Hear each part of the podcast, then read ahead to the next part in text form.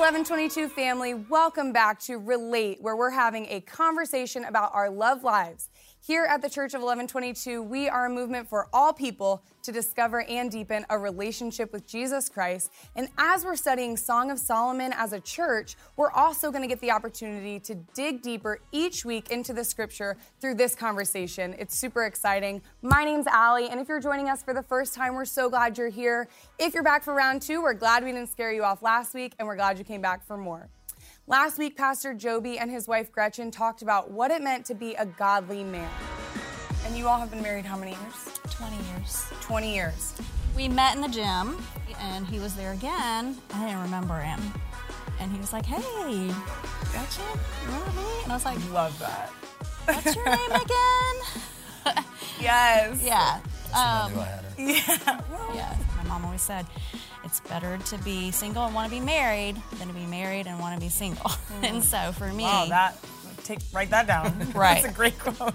yeah, Fundamentally, it comes down to this: is that you should be serious about your relationship with Jesus. I mean, that's the first thing in what I just preached. And simultaneous to that, I was growing up and just take, taking the responsibility of manhood. You mm-hmm. know, it was the tank top. he had muscles. a tank top. Tank top and muscles. And so, oftentimes, when wives criticize husbands, they think they're helping, but he feels like it's a hostile takeover. And ultimately, what every man needs from his wife is he needs to feel like the man. First thing I would say, who told you to be nice?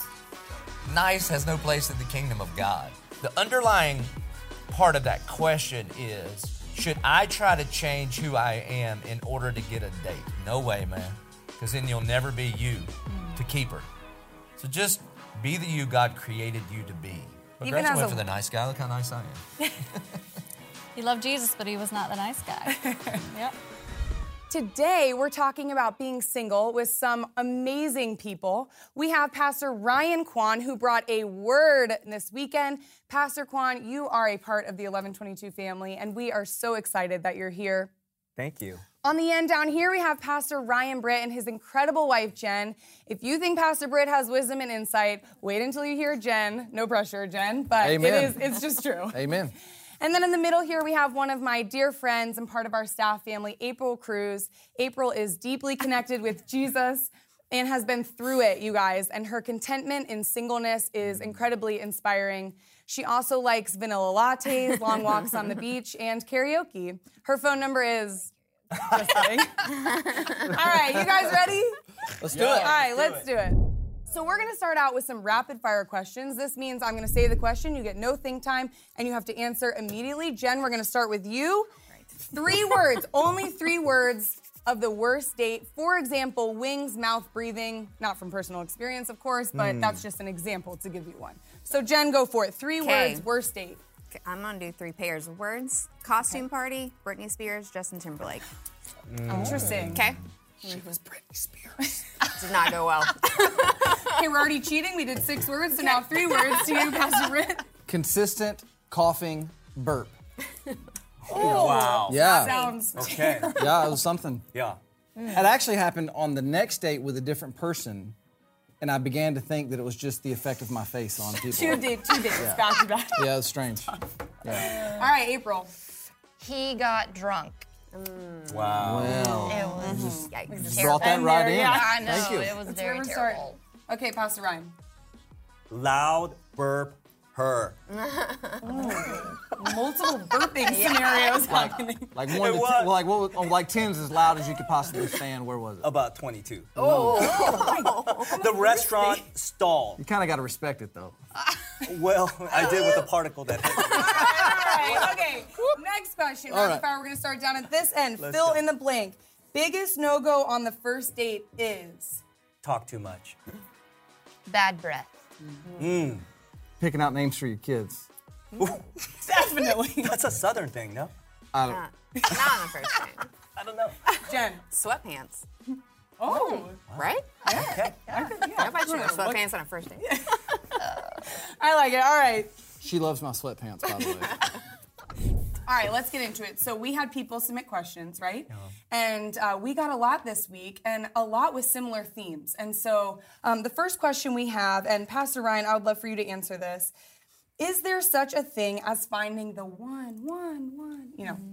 In other words, is there one person that the Lord has planned for you to be with in this life?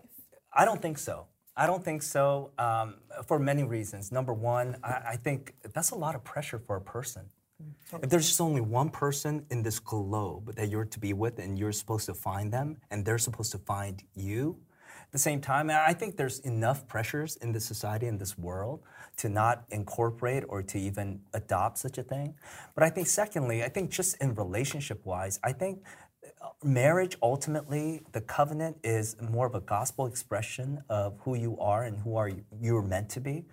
And if you have that one it's virtually impossible for you to actually be sanctified. Hmm. There's no room to grow if you found that perfect one. Mm-hmm. The beauty of marriage is that you always marry the wrong person in a sense right? And, and there's so such freedom there because you start with knowing that there's so much to work through. There's so much that you think you know but you really don't know. And that's okay because you mm-hmm. have a lifetime to discover that. That's right. but but you don't have to know everything hmm. and you will never know. I, i've been married for 20 years and i still don't know fully who my wife is. I mean she's done some things this year i'll tell you and maybe later on the show i'll tell you. That has surprised me.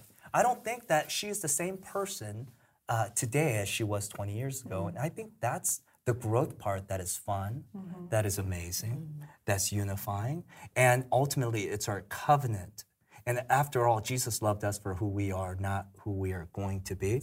And in that sense, I think marriage is is supposed to be a reflection of that glory, of our acceptance, of our covenant, and our growth together. So yeah, I think I think we we don't have that one. There's no such thing as one. In fact, we marry the wrong people every time. Yeah, I mean, I thought the same thing. You just you said it perfectly that there's there's only one right person, and his Yeah. name is Jesus. Amen. It's good. Amen. And all the rest of us are the wrong persons that are completely dependent on His grace in all of our relationships, specifically the covenant relationship of marriage. That that is two wrong people that have been married to the right person, and by His grace, Amen. He's pulling us toward Himself. You know, so it's good. I think, in my experience and kind of throughout scripture, you can see God leading people to other people. I don't think there's one right person for us. Um, but I do think, you know, if you're surrendered and you're walking with the Lord, He will lead you to who He has called you to and wants you to, you know, who, who He thinks is best for you, for our good and His glory. Yeah, I mean, the the one you choose to marry is the one. Yeah. You know, Say right? Right. The one you choose to marry is the one. Mm-hmm. And so, in hindsight, I can't imagine my life without Jennifer. And I know for sure that as I planned my way, God directed my path. And, and, you know, um, and so I think in hindsight, we can look back on things and, and see God's help and God's plan in it. But as we're going, we're making choices and we're trusting God. Um, the real question is is God the one? Yeah. Is He the one thing that drives everything? And if He is, then in His time, He will bring all the things together that He has planned for you. Yeah. And sometimes you have to be patient, don't we? For sure. Everybody's favorite. Yeah, it's it's it's such my favorite thing to do is just to be patient. I, you know, I'm not sure if you uh, caught uh, the Thursday and Sunday's message, but um, when I was sharing a story of how I started off right after uh, I became a Christian, I broke off with my non-Christian girlfriend, and what I thought was going to be three years turned into eight years of long, very dry periods of this longing, this waiting to grow and to become the man that I think God wanted me to be. And eventually, uh, I met my wife, Jenny, after nine years. And now, when I play that back, and I often talk to singles all the time, they're like, "Well, how'd you wait? And was the wait waiting the right thing?" And I, I still am not sure, but this is what I know. I said yes to Jenny. Jenny said yes to me. Mm-hmm. And when I look back, I'm incredibly glad. And those eight years, 8.5 years that I've waited, seems like nothing to me. Mm-hmm. And I would actually do it all over again. So a lot of the singles that feel really impatient going through this period, looking for the one, you know, I would just encourage them. You could you could wait. You could pray. And that, like you're saying, April, God will lead you. God will um, lead you to the person. And ultimately, as Pastor Britt said, if you say yes to that person, that's the one. And so we said yes to each other, and that made us the one. And now we're celebrating 20 years of good. very happy now. Right? Yeah. That's good. And that's a great segue into uh, the number one question that we got uh, mostly from single women was what is your advice for balancing a desire for marriage while still being content in the Lord and where we are currently in life as a single person? So, April, I'd love to hear from you first if you can answer this for, for so many single women that wrote this in. Yeah, that's that's a really tough question. Um, I'll preface my answer with it's taken a lot of work, I think, to get to kind of where I am now, and I by no means have it figured out. Um, but a lot of prayer, counseling, um, a lot of hard and honest conversations with friends and family, um, and really just digging in and kind of doing a lot of uh, reflecting, I think, on myself. But I think where I've ended up is thankfulness and gratitude and focusing more on where I am and when I look around at my life, what the Lord has given me now, um, and just walking that out and just being really grateful for. Uh, what I have in my life and who who is around me, and I think that just stirs this gratitude and peace that you can't really explain. Because when you're constantly focusing on what you don't have, you know, that's where you can go to a really dark place. And what do you do when you go to that dark place? Because I know, I mean, you can have seasons of contentment, and then you wake up one morning and there it is. Like, there is the whisper again that you're not worthy, you've done something wrong, you don't deserve this. And what do you do? How do you combat that? That's where it takes the hard work uh, and just really going back and being super rooted in who Jesus is and who I am in Him. Um, And it it might sound super cliche, but it really it's prayer and scripture and reading the Bible and having a community around you. I mm-hmm. think that's been a huge thing for me is the people around me to help me in those moments, remind me whose I am mm-hmm. and who I am in Him. That's mm. good. if the question is is how do I balance a desire for marriage, I want to free up the singles and just let our singles know uh, that you shouldn't feel guilty of wanting to be married. That's good. Mm-hmm. You shouldn't. And, and, you know, the Bible tells us that marriage is a good thing. It's the institution of the Lord. It is a designed thing by Him for His glory and for our good. And so Jesus affirms that by His presence in Cana of Galilee. Paul affirms that in 1 Corinthians 7, speaking into married people, um, the institution of marriage, even though he himself was not married. And so I would just say it's not wrong to want to be married. It's a glorious thing. It could be even a godly thing. But like with all good things, when it becomes an idol, mm-hmm. when it becomes something greater uh, than what it's supposed to be, when it becomes greater than God, that your desires are greater for that marriage and that your hope is in that person more than finding hope in him, that's when it gets a little wonky. Mm-hmm. That's when you get into trouble. So I would mm-hmm. just encourage people it's not bad. You shouldn't beat yourself to say, man, I want to be married. I want to be married. There's nothing wrong with that. Yeah, for sure. Jen, what could what can you how do you find contentment in the Lord? Whether I mean honestly, whether you're single, married, divorced, parenting, no matter what season, like what do you do to find because you have that about you. You have this calm, peaceful contentment in the Lord. And how do you how do you get that? Uh, I think just resting in Him and knowing that I'm called by Him. And as it says in Jude 1, I'm called and I'm beloved and I'm kept in Him. And kind of learning and growing in that, whether in the times when I was single, um, not trying to, like April was saying, focus on that and like looking through a straw, but seeing the big picture and the evidence of God's goodness in my life from you know from the time I was little to growing up and being out on my own and not having someone the one the one Yeah.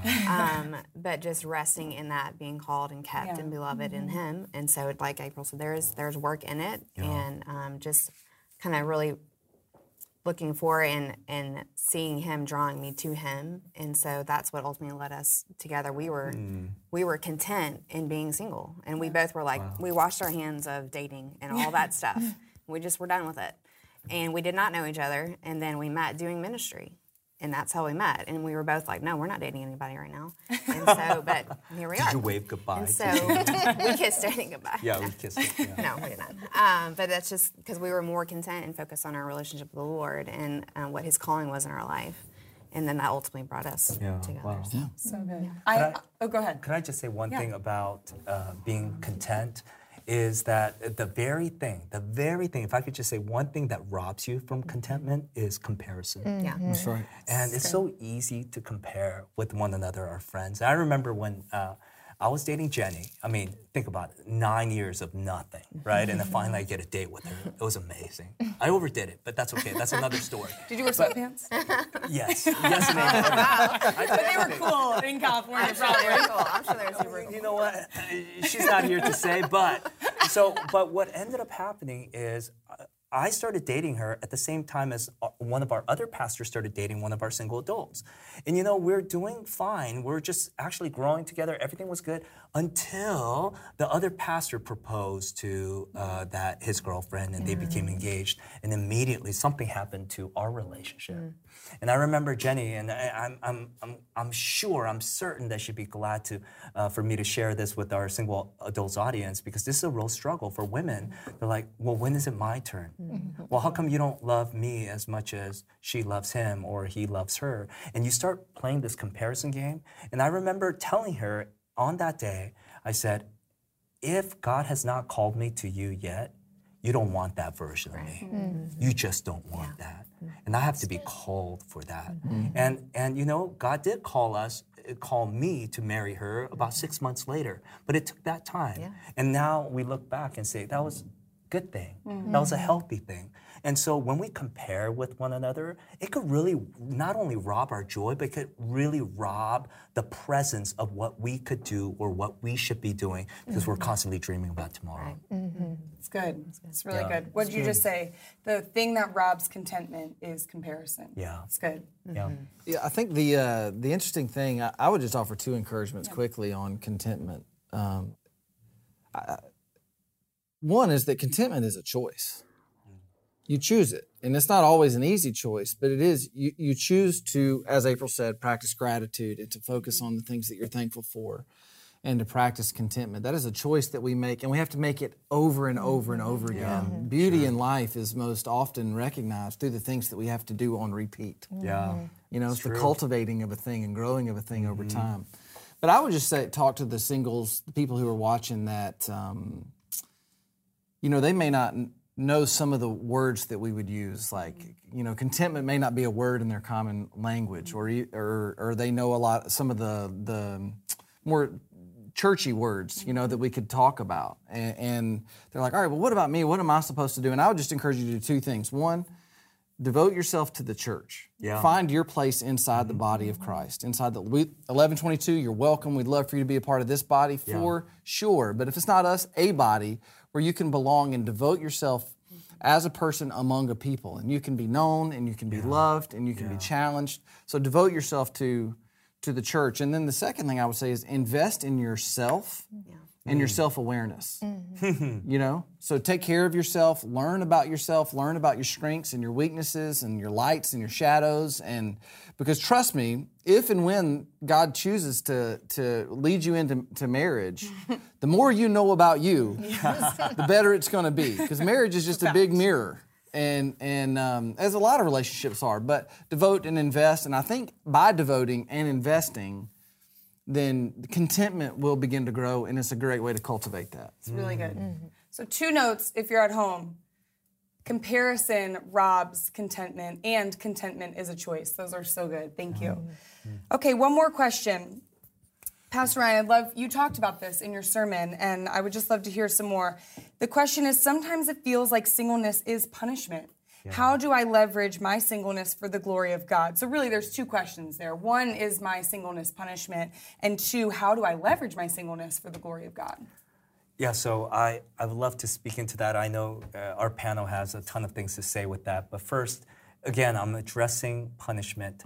Well, that is a significant indictment that we're making to the Lord mm. when we say that God is punishing mm. me. Mm. And that is minimizing the work of Jesus for us when we say we are being punished by God. Because then we're robbing Christ the glory of actually taking all the punishment for us. And we know that uh, through the gospel, that what we should have received, he received it all, and that we uh, were treated as if we had lived his life. And so, if that is true, we should be absolutely and completely and utterly set free to know that whatever is happening to us, we don't have to like make it glossy, we don't have to put glitter on it. We could say, yeah, it sucks, it's hard, but we cannot say, that he's punishing us because all of our punishment went to Christ. That's right. Therefore, freeing us from the knowledge and even the freedom that our God, who loves us all the time, perfectly, uh, cannot now, because he's a just God, make two people pay because he made Jesus pay it all. So I would say that first. So it'll never be punishment. But secondly, when you say, how do I leverage my uh, singleness uh, for the glory of God? I I think what you said was really, really insightful. Um, if you want to really leverage the glory of God, I would say um, be happy. That's right. You know, um, be happy. You know, in John 15, there's a section, it's an amazing section from abiding and following Christ and obeying, abiding God and being the branch, all that. In later section, it says, I want you to glorify God. And the bottom, it says uh, that your joy may be made full. And uh, the question I want to ask is what is that passage about? God's glory or being made joyfully full? The answer is yes. They're both. They're, they're intertwined in the sense that when we are joyful in our situation, therefore God is glorified. Mm-hmm. Mm-hmm. And that when we're not satisfied in Him, then that's when God is not glorified. And so to find a place where you could actually make a choice to say, I'm going to be content. Mm-hmm. I'm not going to lose out on the opportunities that God has given to me now. And I love what you said about just even being self aware. Um, my goodness, there's can be this season where we could forge the kind of friendships where there's such grace with one another that you would choose to speak truth to me mm. in love. Man, those things just don't come. Mm-hmm. You know, you have to build that. Mm-hmm. And there's no better time than when you have all the freedom, undistracted devotion unto the Lord and to a community mm-hmm. where you could actually invite that kind of thing into your life so that you may be self aware. And then eh, it just really helps, you know? And then, and so I, I feel like um, glorifying God is to find joy in the moment, not for the things that are to come, but that are here now. Yeah, for sure. Amen. April, can you, how are you leveraging your singleness for the glory of God? I get to see it all the time, but I would love for you to share with us what you do. Yeah. So I love what you're saying about being in the now, and I think uh, that's a big thing I had to learn. Was it was kind of a mindset shift, and so often we refer to singleness as a period of waiting. Or, Yeah. And when I think of waiting, it's a forward-thinking mentality. You know, you're in a waiting room and or you're waiting in traffic. Like there's there's something you're anticipating. And so when you stop thinking of singleness as this period of waiting and you just live in the moment and you live in the now, you're able to look around and say, "Okay, Lord, how can you use me now?" And so some of the amazing opportunities and experiences I've had uh, through this season is I have the freedom to nanny. I can. There's a family that I've nannied for for you know the last three three and a half years, and I get to be a part of those kids' lives, and so I don't have to wait until motherhood to make a difference in the next generation. And you know I have um, a few different very close friends who all have kids, and I get to do the same thing in those kids' lives, and um, I get to coach middle school cheerleading, and you know Really? tap into that kind of lo- yeah. Can you show us a cheer right now? Seriously. no. Hard pass. Nope. Uh, uh, so yeah, it's just you know the Lord gave me the opportunity to buy a house a few years ago, and I was able to have a disciple group in my house for a couple years. And my sister uh, just had twins, and so I'm able to be helpful and be there for her. And so, you know, it's just seeing where the Lord can use you, and and it's just really amazing to to be able to walk that out. You guys, we are out of time for today. Sadly, I feel like we could continue talking. I feel like we just scratched the surface, but we are out of time. Thank you so much for being here. Pastor Ryan, thank you for flying all the way from California to Florida to be here with us. And to all of you at home, thank you for joining us too. I know we are all taking so much away from these conversations. And to all the single guys who are already trying to Instagram stalk April right now, she doesn't have social media, so you'll have to talk to her in person. Like a real man see last week on being a godly man. Amen. Next week, Pastor Joby and Gretchen will be back. We're going to be talking about what it means to be a godly woman, and we are still gathering questions for the rest of the series. So if you have anything you'd like to ask on future topics, you can go to coe22.com slash Song of Solomon and fill out the form there. Don't be shy. Thanks again for joining us for Relate, a conversation about our love lives. We'll see you soon, church.